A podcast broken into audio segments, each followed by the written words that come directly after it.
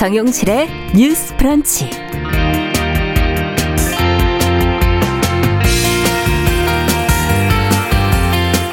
안녕하십니까 정용실입니다. 오세훈 서울시장이 어제 고 박원순 전 서울시장 성추행 사건에 대해서 피해자에게 공식 사과를 했습니다. 앞으로 이 조직 내 성폭력 가해자를 즉각 퇴출하겠다라는 입장을 밝히기도 했는데요. 자, 피해자는 이를 긍정적으로 받아들이는 내용의 입장문을 냈습니다. 자, 오 시장의 사과 내용 살펴보고요. 앞으로 중요한 것은 무엇인지 또 생각해 보겠습니다.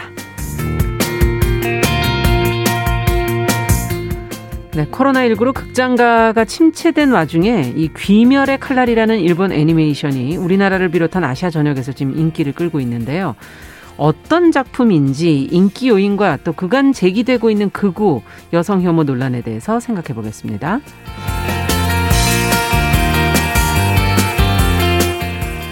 네, 세계 각국에서 코로나19 백신 접종이 진행이 되고 있지만 국가별 상황이 크게 차이가 나지요. 영국은 뭐 일상으로 돌아가고 있다는 보도가 있는 반면에 인도와 브라질은 좀 안 좋은 형편에 놓여 있다고 합니다. 자, 백신 양극화 현상 때문이 아닐까 싶은데 어떤 문제가 나타나고 있는지 오늘 외신을 통해서 자세히 살펴보도록 하겠습니다. 자, 4월 21일 수요일 정용실의 뉴스 브런치 문을 엽니다.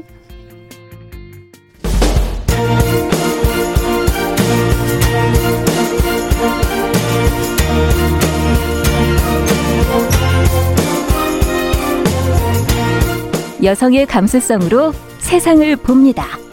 KBS 일라디오 정용실의 뉴스 브런치. 여러분의 의견을 기다립니다. 문자는 9730으로 보내주세요. 짧은 문자 50원, 긴 문자 100원이 부과됩니다. KBS 모바일 콩, 유튜브를 통해서도 무료로 참여하실 수 있습니다. 네, 정실의 뉴스 브런치 항상 여러분들과 함께 하기 위해서 문 활짝 열고 있습니다. 오늘도 벌써 이미 들어와 주신 분들이 많으시네요. 1007번님께서는 저희 시작 음악 나오면 벌써 마음이 들뜨고 흥분이 된다고. 아유, 제가 설레는데 저보다 더 설레시는 거 아니? 네. 미모수아님께서 오늘 운전자에게는 기사 식당이 있다면 시청자 청취자에게는 시사 식당 뉴스 브런치가 있다고. 야. 네. 뭐 요즘에는 이거 함부로 저희가 말을 못 해요. 더 청취자분들이 더 표현을 잘해 주시기 때문에 감사합니다, 다들. 자, 오늘 첫 코너 뉴스픽으로 저희도 같이 시작을 하겠습니다. 더 공감 여성정치연구소의 송문희 박사님 안녕하세요. 네, 안녕하세요. 전혜연 우석대 객원 교수님 안녕하십니까? 네, 안녕하세요.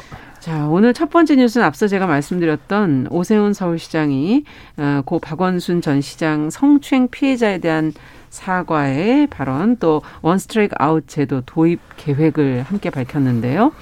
어, 그 피해자 반응은 또 어떤지 보도 내용하고 같이 한번 정리해 보도록 하죠. 전혜영 교수님께서 좀 해주시겠어요? 예, 오세훈 서울시장이 어제 긴급 브리핑을 열었고 직접 기자회견장에서 이른바 박원수 전 서울시장 성추행 사건에 대해서 공식 사과했습니다. 네. 자, 사과의 내용을 좀 살펴보겠습니다. 제가 이 사과 내용을 좀 자세하게 전달해 드리려고 하는데요. 그 음. 그 이유는요, 어, 사과에도 일정한 어떤 공식이 있다고 전문가들이 얘기를 해요. 음, 음. 왜 그러냐면 예를 들어서 너가 기분 나빴다면 내가 사과할게. 음. 이 말은 사실 진정한 사과가 아니라고 하죠. 예. 난 잘못 없는데 너가 그냥 기분 나쁜 거야라고 상대방이 받아들일 수 있기 때문이거든요. 음. 그래서 내용을 좀 자세하게 짚어보면 오 시장은 일단 고개를 숙여서 진심으로 사과드린다라고 음. 자 사과를 했습니다. 그리고 음. 피해자와 가족분들께도 깊은 위로의 말씀을 드린다. 음. 자, 사과를 했고요. 자, 위로의 말을 했습니다. 근데 음. 굉장히 중요한 것이 있죠. 우리가 사과를 할 때요. 누가 무엇을 잘못했는지에 대해서 음. 명확하게 해야 사실은 아, 이 사람이 이 사과를 근거로 음. 다음에 이런 일을 안 하겠구나라고 보통 짐작을 하죠. 네. 무엇을 잘못했는지를 짚어봤는데요. 이렇게 어, 밝혔습니다. 사건 발생 즉시 제대로 된 즉각적인 대처 음. 여기 부족했다라는 거고 음. 피해자에 대한 2차 가해에 대해서도 매우 부족했다. 있다. 네. 그리고 전임 시장의 장례를 서울시 기관장으로 치른 것을 언급하면서 음.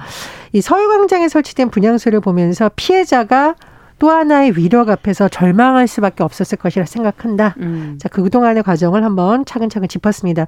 중요한 거 그럼 앞으로 도대체 어떻게 서울시장으로서 음. 하겠다는 거냐 내용을 봤어요. 가장 중요한 것 중에 하나입니다. 피해자의 업무 복귀 지원에 대해서 언급을 했었는데 네. 어, 이 문제에 대해서는 지금 피해자를 만나서 상의했고 음. 진행 중에 있다라고 음. 하는데 이것은 사실 오 시장이 기자회견 하기 전에 피해자 변호인단이 만난 내용이 언론 보도를 통해서 일부 공개가 됐습니다. 아. 그래서 아마 계속 좀 어, 변호인단과 피해자를 통해서 계속 협의를 하고 있는 것으로 보이고요. 네. 또 유사한 성범죄 사건의 재발 방지를 위해서 자 중요한 겁니다. 시장으로부터 완전 분리된 음. 외부 전문가들로 구성된 전담 특별기구 설치를 공약을 했는데 그렇게 하겠다는 겁니다. 음. 자 이랬을 경우에는 우리가 그동안 고위 공직자의 성범죄 문제가 제대로 처리되지 않았다라는 우려를 뭐 조금 불식시켜질 그렇죠. 수 있을지 봐야겠습니다만 네. 어쨌든 이런 걸 설치하겠다라는 거고요. 네.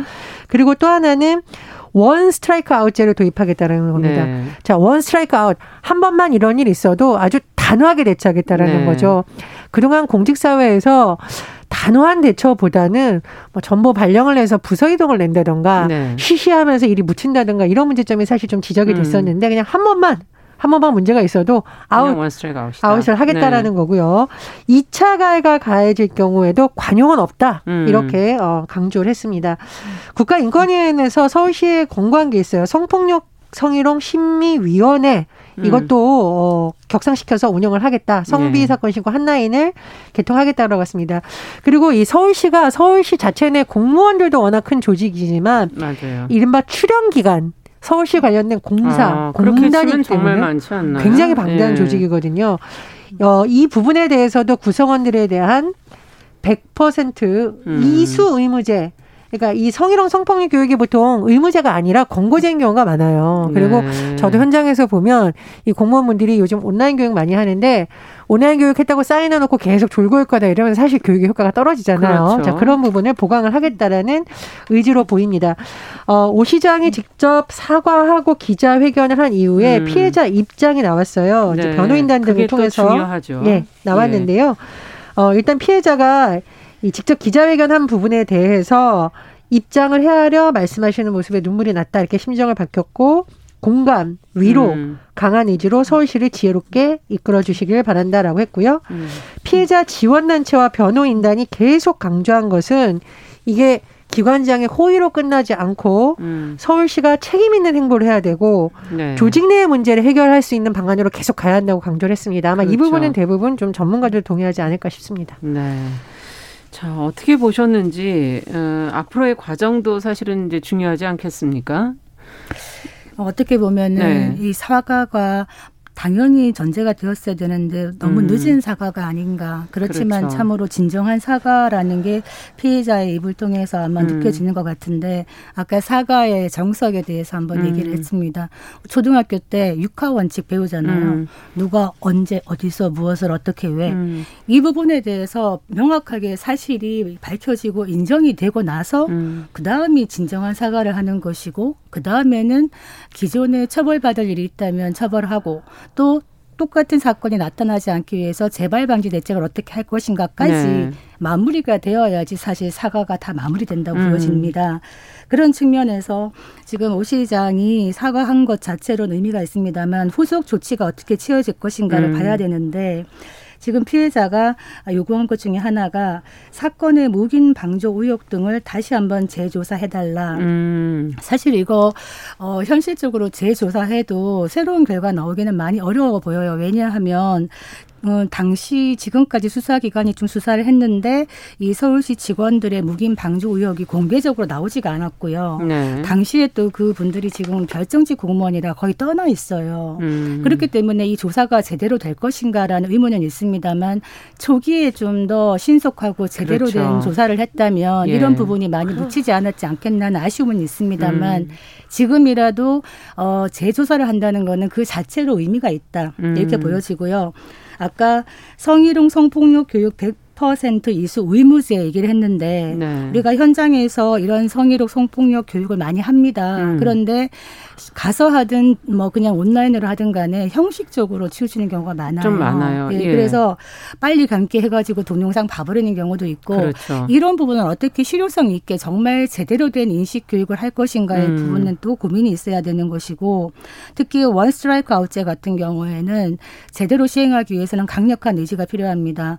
문제가 된 인사를 전보 발령시키거나 했다가 좀 잠잠해지면 다시 들어오거든요. 네. 이런 일이 반복되면은 어, 내부적으로 피해 피해자가 용기를 내서 말할 수가 없습니다. 음. 이런 부분은 의지가 필요하다 이렇게 생각이 들고 박형준 부산시장이 이번에 보니까 시장 되고 나서 성폭력 뿌리 뽑기 서약식을 했더라고요. 네. 여기 보니까 뭐 상급 이상의 고위 공무원 30여 명이 했다 그러는데 이런 거는 조금 벤치마킹을 해서 모든 어떤 그 공공기관에서 음. 일테면은 고위 공직자나 이런 분들이 이런 서약식을 한다는 거는 이 자체로도 굉장히 음. 공적 선언으로서의 무게감이 있다 이런 생각이 듭니다. 네. 어떻게 보십니까, 정 교수님? 일단은 사과를 한 것에 대해서 정의당에서 굉장히 음. 칭찬하는 논평이 음. 나왔습니다. 이 음. 정의당에서 사실은 굉장히 민주당에 대해서도 비판을 했고 했었는데 네. 어쨌든 오세훈 시장의 사과와 뭐 재발 방지 대책 이런 부분은 음. 구체적인 부분에 대해서 칭찬을 했었고 한마디 했는데 피해 사실 축소하고 2차 가해 저질렀던 음. 민주당 서울시 관계자들은 피해자에게 진정성 있는 사과를 해야 될 것이라고 정의당에서 짚었는데 이거는 정당을 떠나서 상식의 일입니다. 상식의. 그렇죠. 제가 선거 과정에서 굉장히 안타까웠던 것이 뭐냐면 음. 국가인권이라는 기구에서 나온 결정이나 이런 데도 불구하고 음. 일부 정당의 관계자들이 사실관계부터 자꾸 흔들려는 글을 유포하거나 선거 과정에서 2차 가해 논란이 있는 거 보면서 정치가 국민들의 상식 수준을 뛰어넘지를 못하고 오히려 음. 국민들의 마음을 상하게 한다라는 굉장히 좀 안타까운 걸 많이 목격을 했습니다. 그렇죠. 민주당이 최근에 민심이 왜 돌아섰을까에 대해서 짚는다고 하는데 이게 원내대표 선거하고 전당대회 하다 보니까 쑥 사라진 것은 아니냐라는 우려가 사실 여기서부터 문제의 시작이었죠. 그렇죠. 네. 재보궐 선거가 왜 일어났습니까? 이 음. 문제를 그냥 얼렁뚱땅 또 넘어간다면 이 참 국민들이 음. 보기에 아이 민주당이 정말 반신앙 반성하고 쇄신한다는데 첫 단추는 잘못 깬건안 보고 엉뚱한 데를 짚는 거 아니란 음. 비판이 또 나올 수 있습니다. 그래서 사실 민주당으로서는 이게 약간 금기시되는 걸 수도 있겠죠. 음. 왜냐하면 좋은 일이 아니니까요. 그러나 네. 좋은 일이 아니니까 짚고 넘어가야죠. 짚고 넘어가고. 불편하지만 또 해야 할 말은 해야죠. 그렇죠. 네. 불편하지만 다시 제대로 짚고 넘어가야 이런 일이 안 일어나겠죠. 네. 그래서 이건 저는 국민에 대한 예의, 특히 지지층에 대한 오히려 예의라고 생각을 하기 때문에 음. 민주당에서 이 문제에 더 성숙하게 깊은 성찰을 해서 쇄신의 어떤 동력으로서 삼아야 된다. 이렇게 생각을 하고요. 예. 또 하나 오세훈 시장의 사과는 긍정 평가하는데 음. 저는 좀 쓴소리를 할 수밖에 없는 게 오세훈 시장이 이 부분에 대해서 아마 전문가들한테 굉장히 많은 조언을 받았다는 생각이 들어요. 음. 그래서 굉장히 정교한 사과문을 냈다라는 점은 긍정 음. 평가를 하는데 성인지의 감수성은 인권 감수성하고 뗄라 뗄 수 없는 관계입니다. 음. 그러니까 여성들의 관점이라던가 어떤 성차별 문제를 잘 이해하는 사람은 음. 인권 문제에 대해서도 함부로 말하지 않습니다. 같은 음. 맥락이라는 거예요. 음. 그런데 오세훈 시장이 어, 선거 과정에서 대통령에게 중증 치매 환자라고 한 발언에 대해서는 아직 음. 제대로 사과를 하지 않았어요. 음. 제가 이 말씀을 드리는 거는 선거는 끝났더라도 앞으로 서울시장으로서 특정 질병을 정치적 비유에 쓰는 것은 문제가 많기 때문에 음. 이런 부분에 대해서도 서울시 차원에서 같이 짚는다면 음. 서울시가 인권 문제에 있어서도 좀 앞서가는 대로 발전할 수 있지 않을까 이렇게 생각을 음. 합니다. 그래서 네. 성인지 감수성에 대해서 깊이 고민한 만큼 어, 장애인이라던가 우리가 취약계층에 대해서 네. 혐오하는 발언을 하는 것은 아닌지 음. 서울시 차원에서 이 부분 좀 같이 맞물려서 한다면 더 좋지 음. 않을까 그런 생각입니다. 그 인권 문제 얘기하니까 어제 음. 장애인이 날이었잖아요. 그렇죠. 장애인 단체들에서 어, 여야 막론하고 정치인들 상대로 해가지고 장애인 비하 발언한 음. 정치인들을 고소 고발했습니다. 네. 이 진짜 너무 상대방을 이렇게 폄하하거나 비난할 때 장애인을 비유할 필요는 없죠. 거는 앞으로도 네. 여야 정치인들이 다 조심해야 될 부분입니다. 네. 인간으로서 잘못할 수 있지만 그것을 어떻게 마무리하고 사과하느냐 이걸 좀 어, 모범을 좀 보여준다면 앞으로도 정치 문화도 많이 변화되지 않을까 하는 그런 생각도 들고요. 자, 두 번째 뉴스로 좀 가보도록 하겠습니다. 성매매 처벌법 등 지금 열한 개 법률을 묶은 인신매매 방지법이 최근에 제정이 돼서 어제 공포가 됐습니다. 어떤 내용인지 저희가 좀 자세히 살펴보면서 그 내용 중에서도 중요한 부분을 좀 들여다보죠. 송문희 박사께서 좀. 네. 네. 우리나라가요. 2015년에 유엔 인신매매 방지 의정서라는 거에 기준을 했습니다. 네. 그러니까 인신매매를 방지하겠다는 거에 협약에 가입을 한 건데 네. 문제는 인신매매에서 이 매매라는 것, 그러니까 우리나라는 사람을 거래하는 것만 한정을 하면서 국내의 인신매매 개념이 국제사회에 비교했을 때 많이 협소하다 어. 이런 얘기를 들어왔었거든요. 네. 근데 이번에 이제 인신매매 방지법이 2023년부터 시행된다고 여성가족부가 공포를 했습니다. 예. 이게 어떤 내용? 내용이냐 성매매, 음. 성적 착취, 노동력 착취, 음. 장기 적출 다 들어보신 거죠. 네. 이런 걸 목적으로 사람을 모집 운송, 전달, 은닉, 인계, 인수하는 행위가 모두 인신매매로 들어갑니다. 음. 즉 단순히 사고 파는 것뿐만이 아니라 모집하거나 운송하거나 숨기는 것 음. 이런 게 다 들어가는 거예요. 그래서 기존의 어떤 형법이나 많은 법들 성매매 처벌법, 뭐 청소년 성보호법, 근로기준법, 장애인 복지법 많은 법들이 흩어져 있던 이런 것들을 한꺼번에 이제 통합한 아, 것이죠. 네. 그리고 기존에는 이런 부분에 대한 소관 부처도요 여가부, 법무부, 보건복지부 다 나눠져 있었습니다. 그렇죠. 그래서 이런 것들을 실제로 현장에서 수사하고 재판할 때는 많은 혼선이 있어 왔거든요. 음. 그래서 이거를 앞으로는 좀 실효성 있게 하겠다라는 것이고 이 법의 좋은 점은 뭐냐면 예. 피해자의 보호와 지원에 초점이 되어 있습니다. 그러니까 어, 피해자 권익 보호 기관을 설립해 가지고 음. 피해자를 조기에 식별하는 거죠. 그리고 나서 피해자를 인지하면은 이 피해자를 뭐 의료기관에 인도한다든지 음. 아니면 숙박, 취업, 법률 이런 거에 다 지원을 하겠다. 이렇게 음. 좀 포괄적인 법입니다. 네. 그래서 어떻게 보면 이 법 자체도 좀 많은 허점은 갖고 있습니다만은 일단은 의미 있는 첫걸음은 뗐다 이런 생각이 듭니다. 네. 자, 어떻게 평가들을 하시는지 혹시 보완할 점은 없는지도 좀 짚어보죠. 저는 이 법은 굉장히 그래도 노력을 많이 한 법안이라고 높이 평가합니다. 음. 이 우리나라에 관련 여러 가지 법안들이 소관 부처가 다르다 보니 현장에서 너무 참 혼선을 빚게 혼선을 빚거나 네. 어이없는 일이 많이 일어납니다. 네. 예를 들면 행정 문서를 발송을 하는데요.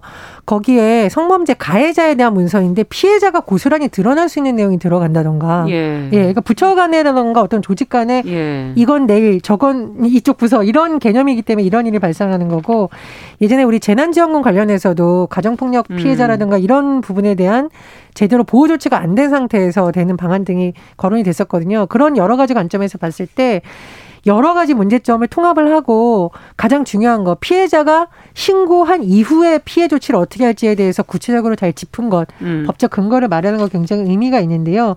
예를 들면 피해 사실 알고 의료기관에 인도하고 응급조치해주고 중요한 거 의료 법률 숙식 취업 지원 이 근거가 음. 마련된다는 거는 굉장히 의미가 있다고 봅니다. 그리고 저는 이제 통합적이군요. 예, 이 형법에서 예전에요 이 인신매매에 관련된 모집책 음. 전달책 이런 사람들이 너무 처벌 가벼워서 비판이 많이 일어났거든요. 계속 반복되죠. 예, 이거 나는 그냥 전달책이었다. 이거 안 통한다. 이건 예. 인신매매라는 것이 이제 적용이 되는 거고 저는 또 하나 주목한 것이 노동력 착취입니다. 음. 외국인 노동자들 우리나라에 불법 알선해서 거의 노예 수준으로 이렇게 음. 했는데 신고도 못하고 추방될까봐 또는 내가 지금 몸이 아픈데 그렇죠. 병원 가면은 당장 밝혀질까봐 이런 예. 사각지대 존재했습니다. 그래서 이 노동력 착취라는 것이 국내에 있는 우리 국민들도 문제지만 음. 외국인 노동자들의 사각지대라는 비판이 굉장히 많이 제기됐는데 이게 법이 나눠져 있을 땐 이게 근로기준법을 적용을 했다가 음. 이 법을 적용했다가 하면서 문제가 됐거든요. 그래서 이건 인신매매라는 형법의 틀 안에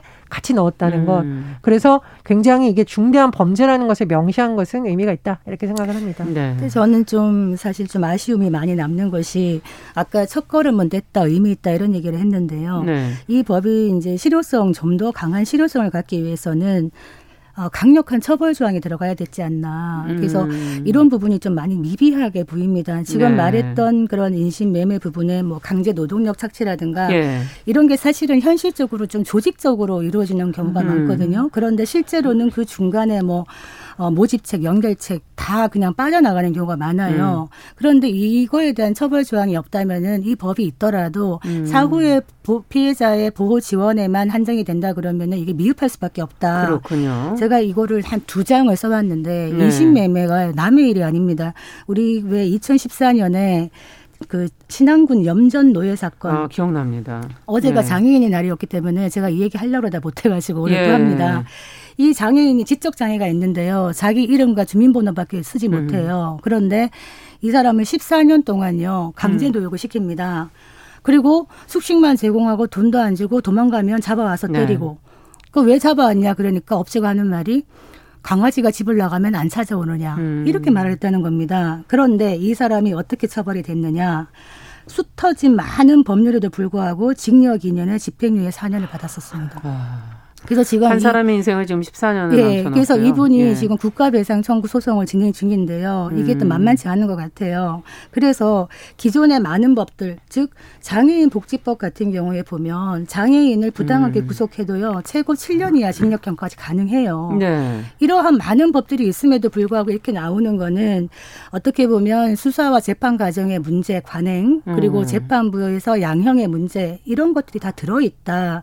그렇기 때문에 인신매매 방지법도 제대로 만들어지려면 인신매매 처벌 특별법이 됐어야 되지 않나라는 데 많은 아쉬움이 남아 있다. 음. 그리고 또 하나 인신매매에 있어 가지고 보통 한 80% 정도가 여성이나 소녀들이 인신매매 대상이 됩니다. 네. 전 세계적으로. 음. 그리고 그분의 그 부분의 많은 부분은 또 성착취로 팔려갑니다. 남성들 같은 경우에 인신매매의 대상의 50%는 바로 강제 노역으로 그렇죠. 들어가는 겁니다. 예. 그렇다면 이렇게 진행이 낮거나 이런 분들이 강제 노역됐을 때 주변에서 알아봐야 되는 것이거든요. 그래서 피해자를 식별하는 지표를 만드는 것이 매우 중요하다. 음. 이 말씀 드리겠습니다. 네. 오늘 중요한 얘기를 좀 저희가 다뤄봤습니다. 무엇보다 형 처벌에 관한 부분을 조금 더 보완하면 좋겠다라는 얘기까지 해주셨어요. 댓글로 오늘 뭐 어, 영화계에 이문희 님이 계시면 시사계에는 송문희. 어, 네, 어, 미무수아 님. 감사합니다. 네, 갑자기 글을 또 올려주셨네요. 감사합니다. 자, 오늘 뉴스픽은 여기까지 듣겠습니다. 전혜연 교수님, 더공감 여성정치연구소 송문희 박사님 두 분 수고하셨습니다. 감사합니다. 감사합니다. 네, 정용실의 뉴스 브런치 듣고 계신 지금 시각 10시 27분이고요. 라디오 정보센터 뉴스 듣고 오죠. 홍남기 국무총리 직무대행은 신종 코로나 바이러스 감염증 재확산에 대해 각자 긴장감과 경각심을 세우되 우리의 검사 역량과 의료 역량에 대한 신뢰와 백신 접종 계획에 대한 믿음을 가져달라고 당부했습니다. 미국 국무부는 현지 시간 20일 신종 코로나 바이러스 감염증 백신 확보를 위한 한미 간의 백신 스와프 협의와 관련 비공개 외교적 대화라며 세부 사항을 언급하지 않겠다고 밝혔습니다. 올해 서울의 아파트 거래량은 크게 줄었지만 30대의 아파트 매수는 여전히 활발한 것으로 나타났습니다. 지금까지 정보센터 뉴스 정한나였습니다.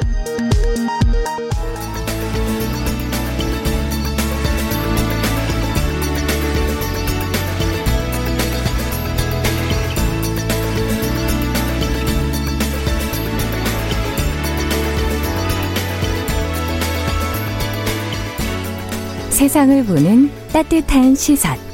KBS 일라디오 정용실의 뉴스 브런치. 매일 아침 10시 5분 여러분과 함께합니다. 네, 정용실의 뉴스 브런치 듣고 계신 지금 시각 10시 28분입니다. 국제사회 이슈를 좀 깊고 넓게 살펴보겠습니다. 조현주 외신캐스터 자리해 주셨습니다. 어서 오십시오. 네, 안녕하세요. 아무래도 코로나 관련 소식이 좀 궁금해서요. 네. 지금 어 작년 코로나 19가 처음에 대유행할 때 우리가 이제 방역 모범국으로 꼽혔었는데 맞습니다. 예, 다른 곳은 또 너무 사망자가 많아서 네. 어 근데 지금은 또 그 사망자와 확진자가 많았던 영국, 미국이 백신 접종률이 또 그 못지않게 네. 지금 높아서 맞습니다. 시간이 지나니까 또 상황이 역전된 느낌이 들기도 하고요. 네. 지금 이런 것에 관련된 기사들이 좀 나오고 있습니까? 네, 사실 그 작년에 우리나라가 이 코로나 방역을 잘했을 때 예. 외신에서도 아참 대단하다. 음. 어, 정말 잘하고 있다라면서 굉장히 칭찬하는 기사가 다뤘었죠? 예, 많이 네. 나왔었는데 지금은 또 상황이 바뀌었습니다. 음. 어, 호주 일본, 우리나라 이런 나라들이 네. 코로나19 초기 때 이제 통제를 하면서 예. 굉장히 진압을 잘했다라고 이제 평가가 됐었는데 지금은 백신 접종률이 가장 뒤처져 있는 나라 중에 음. 하나다라면서 뉴욕 타임스가 17일 보도했습니다. 네. 어 초창기 때는 확진자 사망자가 영국, 이제 뭐 미국 이런 데서 정말 많이 나왔잖아요. 그렇죠. 그래서 이런 나라들이 지금은 백신 접종에 앞서 나가면서 음. 상황이 완전히 역전이 됐고 한국의 접종률은 3% 정도밖에 안 되고 아. 일본과 뉴질랜드는 1%도 안 된다 그렇군요. 이렇게 주했습니다. 음. 아, 뉴욕타임스는 초기 방역에 성공한 나라들이 상대적으로 적은 감염자, 사망자 때문에 늑장 대응했고 음. 지금은 다른 곳에서 만든 백신에 의존하고 있다라고 꼬집었습니다. 음. 아, 그리고 이제 접종이 지용된 것은 방역에 성공을 거둔 나라들이 이런 성과를 거뒀는데 이게 지금은 이게 완전히 퇴색됐고. 경제 회복을 오히려 늦추는 그런 우려까지 나오고 있다고 전했는데요. 호주 시드니 대학교 전염병 전문가인 로버트 부인은 질병 통제에 성공한 것이 신속한 백신 접종에 필요한 노력, 동기를 떨어뜨렸던 것 같다라고 음. 이제 분석을 했습니다. 음. 그리고 CNN 방송도 16일 날 이제 비슷한 기사를 실었는데요. 한국을 포함해서 뭐 뉴질랜드, 태국, 대만, 일본이 상대적으로 대규모 발병을 차단하는 데 성공했지만 그랬죠. 지금은 네. 백신 접종률이 4%다 마찬가지군요. 이렇게 했습니다. 네. 아, 왜 이랬냐라면은 이제 비슷한 얘기인데요. 다른 국가들만큼 빠르게 백신 제조소와 계약을 하지 않았던 음. 것이 큰 원인이다라고 이제 분석을 하고 있고요. 반면에 영국과 미국은 피해가 워낙 심각했으니까 그렇죠. 백신 접종에 모든 사활을 걸었죠, 정말. 시간, 네. 돈 모든 네. 걸 투입했다는 거죠. 그래서 네. 상황이 지금은 달라졌다. 바뀌었다는 겁니다. 네. 음. 지금 그럼 백신 접종률이 가장 높은 나라 가 어디 어딜까요? 뭐 미국과 영국 네 뭐. 맞아요. 1등은 지금 이스라엘이고, 이스라엘이고. 이제 네. 미국, 영국인데 미국 같은 경우에도 19일 기준 봤었을 때 1억 3천만 명 정도 음. 접종을 했습니다.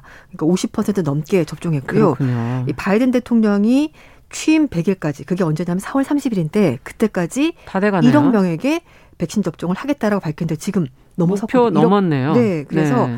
이번 달 초 목표를 2억 명까지 하겠다. 아. 이달 말까지 이렇게 얘기를 했습니다. 그러면서 미국의 독립기념일 7월 4일 이전까지 미국 사람들이 어, 코로나 이전 상황으로 거의 돌아갈 수 있을 것 같다. 집단 면역을 네. 만들겠다. 이렇게 얘기를 하고 있습니다. 이런 얘기인가요? 특히 예. 이제 미국 같은 경우는 백신 접종도 지금 빨리빨리 진행을 하고 있고요. 뭐 심지어 음. 약국에서도 맞을 수 있다고 하니까요. 음. 가장 큰 요인은 백신 물량을 폭발적으로 확보를 했다라는 겁니다. 지금, 지금 미국 제약사들이 거, 많죠. 네, 그렇긴 예. 합니다. 그래서 6억 회분 정도 백신을 확보했고 아.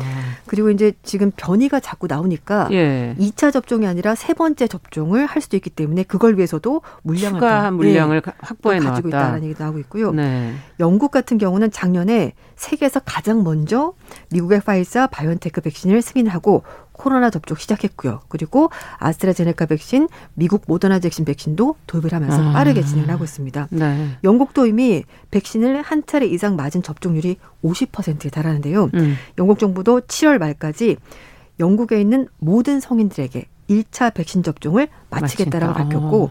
5월까지 아스트라제네카 백신 1억 개분에 대해서 계약을 이미 체결했고요. 예. 7월에는 화이자 백신 3천만 회분 추가로 해서 9천만 회분에 대한 백신 계약을 체결을 한 상태입니다. 예. 참.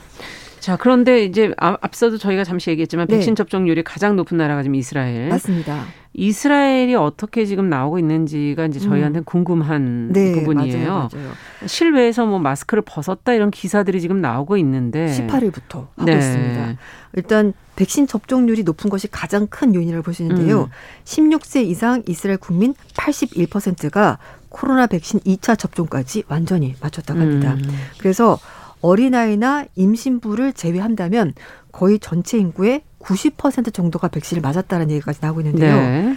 이스라엘은 미국 식품의약국이 아동에 대한 백신 사용을 만약에 승인한다면 그걸 바로 기점으로 해서 12살부터 15살 아이들도. 청소년들도 백신 네. 접종하겠다라고 밝혔습니다. 네. 작년 12월 달에 화이자 백신 접종을 이미 이스라엘에 시작을 했고요. 음. 사실 한 1월 달까지만 해도 일일 확진자가 만 명 넘게 나오면서 좀 걱정을 많이 했는데 예. 백신 접종을 하면서 환자가 빠르게 줄어들었고요. 지금은 150명, 200명 요 정도만 나오고 있습니다. 음. 그래서 18일부터는 실외에서 마스크를 벗기 시작했고요. 뭐 사실 코로나19 유행 초기만 하더라도 대응을 잘 못했다라는 그렇죠. 좀 약간 그런 오명이 있었는데 백신 확보에 정말 국력을 모두 다 걸고 음. 총력을 기울이면서 이렇게 빠르게 백신 접종이 진행이 됐고 네. 어, 가장 먼저 마스크를 벗는 나라가 됐습니다. 예. 학교도 다시 개학을 했고요. 학생들이 네, 학교 교실 안에서는 안 되지만 개방된 공간, 뭐 운동장, 체육 수업 할 때는 마스크 착용하지 않고 활동을 음. 한다고 합니다. 아, 마스크 벗는 것도 좀 낯설 것 같아요. 네. 너무 긴 기간을 써가지고 지금. 예. 기분이 너무 좋을 것 같아요. 예. 그리고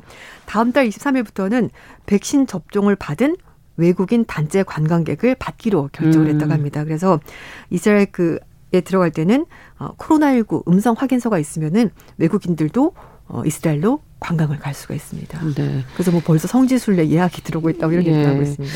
자, 지금 근데 1253번님께서 음. 이제, 어, 백신을 맞은 이스라엘 인구가 800만 명인데 하루 음. 확진자가 지금 최근에는 어, 4천 명 미국은 하루 6만 명이 지금 달하고 있다라는 지금 얘기를 또 올려주셨는데 저희가 지금 나온 보도 아, 네. 내용은 CNN에 네, 나와 네, 있는 내용을 저희는 토대로 해서 지금 음. 미국의 보도 내용을 토대로 네네. 해서 지금 말씀드린다는 거 다시 한번 또 언급을 해드립니다.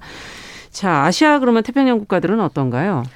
어, 인도 같은 경우는 좀 상황이 조금 심각한 부분이 있습니다. 인도요? 네, 왜냐하면은 작년 9월과 10월 사이 하루 확진자가 10만 명 넘게 나오면서 그때 정점을 아, 찍었고요. 맞아요. 그리고 예. 나서는 환자가 계속 줄었어요. 그런데 올해 이번 달 들어서 환자가 다시 급격히 늘면서 음.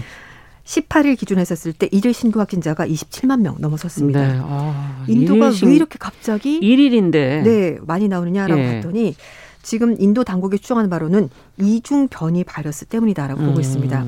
3월 달에 서부 마라슈트라주에서 갑자기 코로나 확진자가 급격히 나왔는데요. 네네. 봤더니 이중변이 바이러스 환자가 많았고 어. 지금은 전체 코로나 확진자의 최소 60에서 80%가 이중변이 바이러스 환자라고 합니다. 어.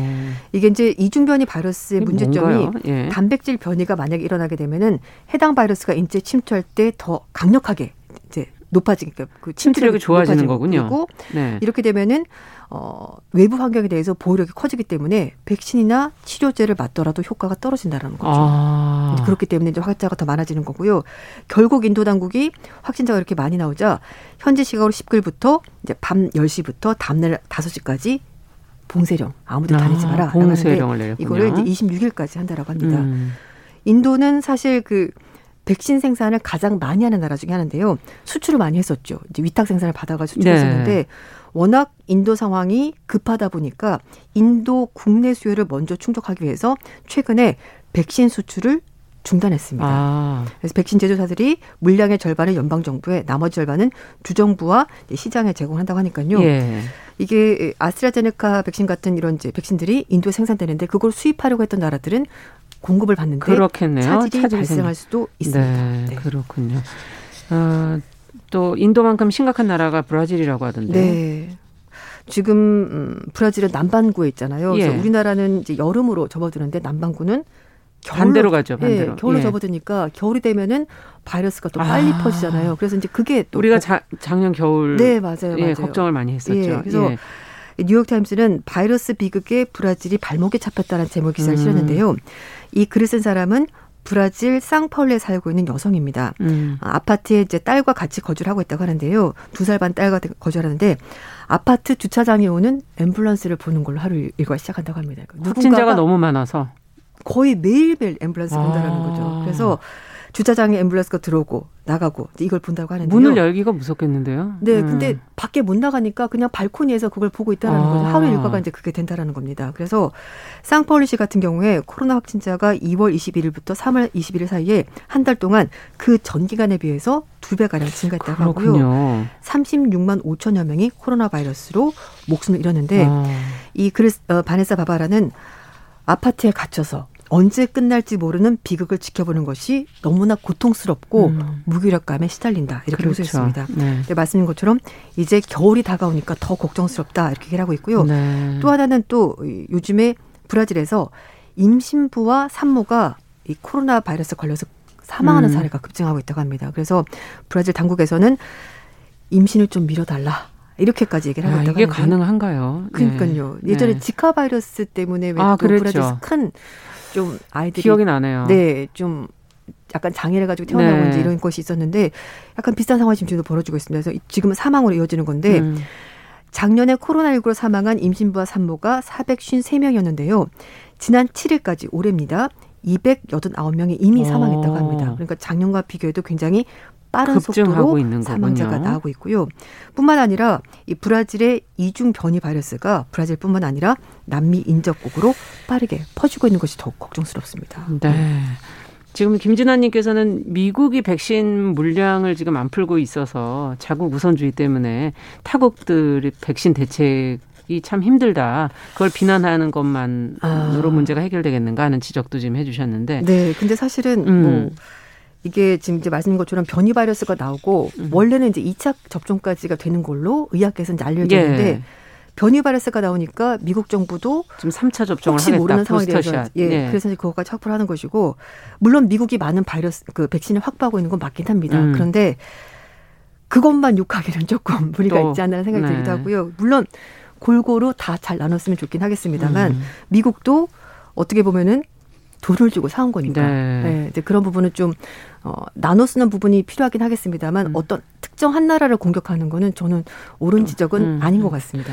자, 근데 이 브라질 분위기가 국정조사까지 갈 정도로 네. 좀 심각하다면서요? 왜냐하면은 보사노 대통령이 처음에 코로나19가 유행했을 때 대응을 잘 못했습니다. 음. 뭐 괜찮다, 뭐 감기 같다, 뭐 마라리아 치료제 음. 먹으면 낫는다, 이제 이런 식으로 초기 대응을 못하면서 결국은 이렇게 사태가 커지게 된 건데요. 그렇군요. 그래서 국정조사가 시작되면 전현직 보건장관 모든 사람들이 나와서 조사를 받을 것으로 보이고 음. 뉴욕타임스에 글을 쓴 이 바바라 역시 브라질의 코로나 사태가 이렇게 악화될 거라고 자기는 예상했었다 이렇게 오. 어. 말했습니다. 왜냐하면 작년 3월 달에 코로나 바이러스 유행했을 때 브라질 정부가 적절한 봉쇄 조치도 취하지 않았고 대통령은 음. 심지어 아무런 제약 없이 사람들이 다녀도 된다 이렇게까지 말을 했으니까 음. 이게 퍼질 수밖에 없지 않았냐라고 얘기하는 거고요. 그렇군요. 심지어 뭐 구충제를 먹어도 괜찮다 이런 얘기를 했었거든요. 아이고. 그렇기 때문에 내년 대선에서 재선을 노리는 대통령에게 이번 국정조사가 굉장히 심각한 타격이 될 거다라는 분석도 나오고 있습니다. 자, 끝으로 이렇다 보니까 이제 어뭐 미국 뭐 아예 전 세계 지금 80개국에 대해서 입국 금지 조치를 지금 네네. 취할 예정이라는 보도 나오고 있고 네. 영국도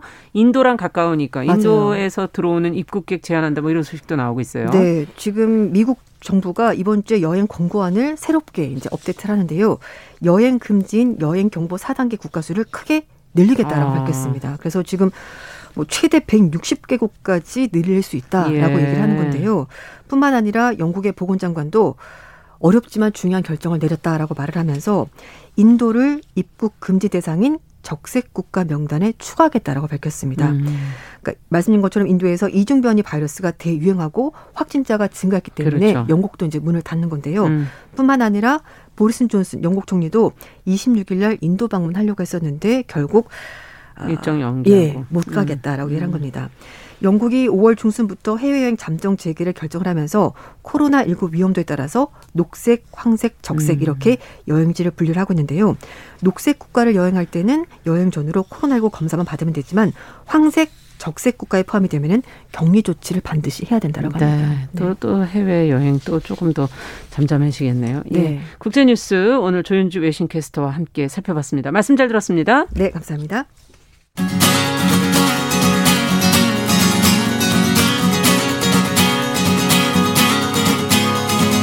함께 가면 길이 됩니다. 여러분과 함께하는 정용실의 뉴스 프런치. 월요일부터 금요일까지 방송됩니다.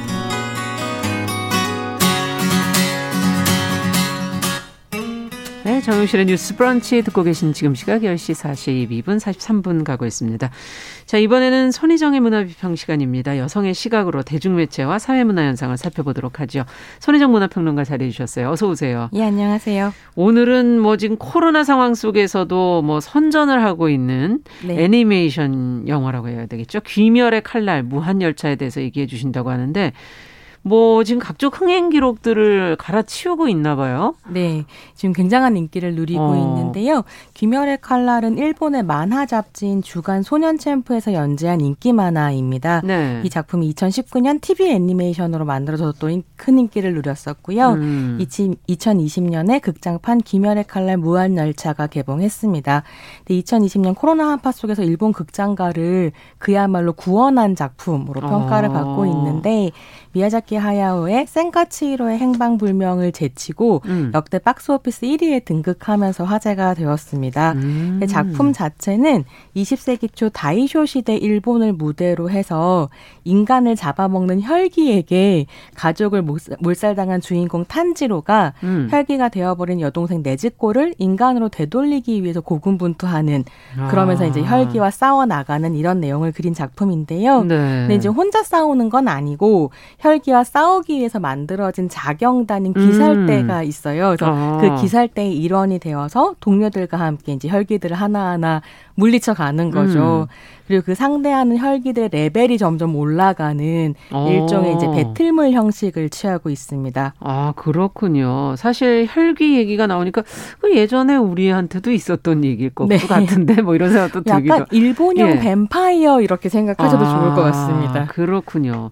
인기의 원인이 어디 있다고 보세요? 우리에게도 지금 흥행해서 또 좋은 성과를 내고 있죠. 네, 전 세계적으로 인기를 예. 좀 끌고 있는 것 같은데 귀멸의 칼 날은 장르로 보자면 소년 만화입니다. 소년 만화. 예, 이제 소년 만화라는 것은 그러니까 소인, 소년 주인공이 동료와 이제 힘을 합해서 어. 모험을 하고 목표를 달성하고 성장해 나가 예. 나은 내용을 주제로 하는데요. 뭐 상실과 좌절 이후에 음. 노력하고 음. 우정을 바탕으로 목표를 달성한다. 음. 이런 요소들로 구성된 성장 드라마가 장르 관습인 어, 작품들입니다. 음. 그런 점에서 귀칼 자체는 소년 만화의 장르 관습을 굉장히 충실하게 따라 가고 있고요. 음. 그리고 뭐 칼이 그러니까 주인공이 쓰는 칼이 변한다. 어. 뭐 괴물과 싸운다. 주인공의 얼굴에 흉터가 있다. 뭐 어. 이런 설정 같은 것들은 그렇게 새로울 것이 없다라는 음. 평가를 받기도 합니다. 예. 하지만 이제 주인공 탄지로가 혈기가 된 여동생을 박스에 넣어가지고 업고 다니면서 싸우거든요. 야. 이 혈기들이 뱀파이어니까 빛을 보면 이렇게 타버려요. 그래서 빛이 들어가지 않는 박스를 만들어서 이제 업고 아, 다니고 그렇군요. 그렇게 싸우는 존재이고 이기려는 마음 보다는 사실 친절한 마음이 더 강한 주인공이에요. 아. 그래서 이런 설정들이 약간 독특한 개성을 가지고 있다는 평가를 받기도 하죠. 네. 근데 귀칼의 인기 요인이 정말 여러 가지가 분석되고 언급이 되는데 예. 오늘은 제가 주목했던 이유 하나를 좀 소개를 해드리려고 하는데요. 이유일까요?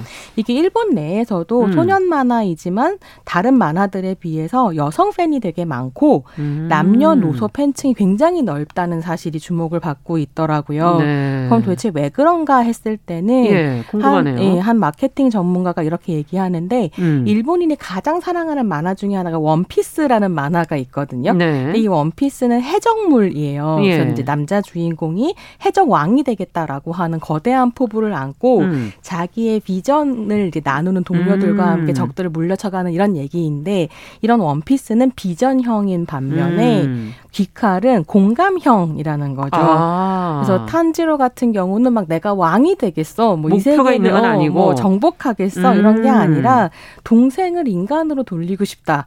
라고 아, 하는 그러네요. 이 목표, 사람들이 다치지 않도록 하고 싶다라고 아. 하는 마음으로 싸우고요. 그 가족애가 굉장히 중요한 관람 포인트입니다. 네. 또 하나 이제 공감을 불러일으키는 요소로 이야기되는 것이 바로 혈기들인데요. 음. 이 혈기들이 그냥 퓨어한 악이 아니라 그러니까 순수한 악이 아니라 네. 원래는 인간이었던 사람 존재들인 거죠. 아. 이제 뭔가 큰 상처를 받거나 뭐 잘못된 욕망을 품거나 혹은 자기가 지금 벗어날 수 없는 어떤 고통으로부터 아. 벗어나기 위해서 혈기가 된 사람들, 그러니까 예. 존재들입니다. 제가 계속 사람들이라고 표현을 하는 게 아주 사람에서 예, 나온 거니까 어떤 인간적인 예. 이유들로 혈기가 된 존재들이기 때문에 저도 자꾸 사람이라고 말하는 건데요. 이게 그럼 어떻게 본다면 완전 떨어져 있는 게 우리 지금 삶의 모습하고 굉장히 유 사할 수도 네, 있는 그러니까 거네요. 어떻게 보면 그 인간성을 지키려고 하는 존재들과 아. 인간성을 놓아버리는 아주 인간적인 존재들 사이의 어떤 싸움이라고 할 수 있겠고 그 혈기들의 마음을 쫓아가는 거. 그러니까 혈기가 죽기 전에 음. 탄지로한테 처단되기 전에 과거의 막 에피소드 같은 것들이 나오면서 아. 혈기들이 왜 이렇게 되었는가를 설명해 주는 부분. 거기에 이제 공감을 하게 되는 게 있죠. 음. 근데 최근 일본 만화가 이렇게까지 이제 악당들 적 음. 캐릭터들한테 공감을 유도하는 형식의 경향을 띠지 않았었는데 그러네요. 귀칼은 이런 부분들이 좀 있는 거고 그래서 한편으로는 너무 심파적이다라는 비판을 받기도 하고요. 네. 그게 강점이다라는 이야기를 듣기도 하는 거죠. 그렇군요. 근데 제가 그러면서도 이 작품이 좋았었던 건 네. 누구나 혈기가 되어버리는 건 아니라는 점입니다. 아. 그러니까 같은 고통을 겪더라도 누군가는 타인을 잡아먹어야 살아남을 수 있는 혈기가 되지 아. 않겠다라고 하는 의지가 있다면 결정하고 네. 그 인간성을 지키려고 한다는 것 음. 이런 게 좀 재미있습니다. 그래서 아무래도 특히나 이제 코로나 시대이기도 하니까 음. 더 사람들의 마음에 공감형 만화가 크게 어필하는 것이 아닌가라는 평가들이 음. 나오고 있습니다. 네. 사실은 이런 하나의 유행과 인기의 그 이면에 깔려 있는 무의식은 인간의 무의식은 분명히 무언가를 얘기하고 있다는 그런 음. 생각이 들기도 하고요. 네. 근데 이 아시아 전역으로 일본만이 아니라 음. 간다는 거는 앞서 얘기해 주신 것처럼 보편성을 갖고 있는 것 같네요. 네. 음. 사실 TV 시리즈까지 다 봤으면 그 보편성에 공감을 할 수 있을 것 같긴 한데 음. 좀 흥미로운 건 극장판의 흥행인 것 같아요. 아. 그래서 도대체 극장판은 왜 이렇게 일본뿐만이 아니라 한국, 대만, 홍콩 등에서도 굉장한 인기를 끌었었는데 음. 왜 이럴까 궁금해하면서 디즈니 애니메이션 소울과 좀 비교하시는 분들도 아. 있더라고요.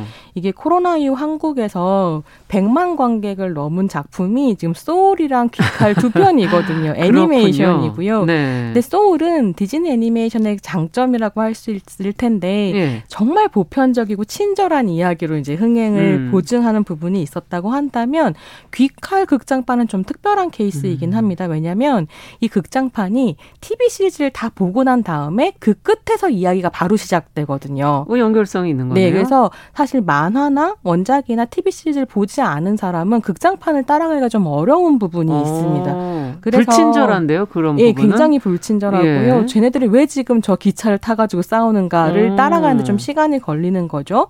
근데 그럼에도 불구하고 100만 관객을 넘게 동원했다고 음. 하는 건 사실 귀칼 같은 경우는 소위 회, 회전문 관객이라고 해서 네. 몇 번씩 극장에 가서 영화를 아, 보는 팬층이 있거든요. 예. 근데 그 팬층만으로는 충분히 설명되지 않는 부분이 음. 있는 거죠. 음. 전문가들은 일단은 애니메이션의 연출이 굉장히 뛰어나다라는 음. 점을 손에 꼽는데요.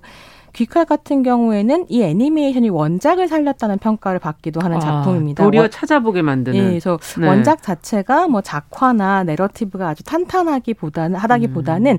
TV를 보고 보게 되는. 음. 그리고 사실 이 만화도 TV 시리즈가 공개가 되고 난 다음에 원피스가 판매율 1위였는데 음. 이 기록을 뒤집어 엎고 귀칼이 이제 1위가 됐다고 새로운 하는데요. 기록들을 많이 내네요. 예, 그래서 네. 그런 식의 이제 연출이 굉장히 뛰어나다. 그래서 음. 보는 재미가 좋다라는 점과 내용적인 측면으로 봤을 때는 저는 역시 약간 고전적인 주제를 다루고 있기 음. 때문이 아닌가. 뭐 가족의 그렇죠. 동료의 네, 분명한 어쨌든 선과 악이라고 음. 하는 것 그 공동선을 위해서 자신을 희생할 수 있는 어떤 개인의 등장 그런 예. 걸또 바라고 있는지도 모르겠죠. 그게 좀 위로가 네, 되는 현대에서. 것 같다 이런 생각이 듭니다. 예. 흡혈귀라는 건 정말 동서양을 막론하고 혈귀, 네. 예, 계속되는 어떤 어, 주제가 아닌가. 음, 그리고 이 혈귀들이 예. 계속해서 난 억울해, 나는 슬퍼, 나는 더 강해지고 아. 싶어. 그리고 또 한편으로는 너네 인간들은 그렇게 감정에 후달리고 불멸의 존재가 아니기 때문에 나약해. 우리가 더 우월하지. 이런 얘기를 아. 계속 하거든요. 아. 그러니까 엄청나게 센 강, 그러니까 적들과 계속해서 자기가 실패할 것이라는 걸 알면서도 음. 싸워나가는 어떤 태도 이런 것들이 또 감동적이기도 하죠. 네, 음. 그렇군요.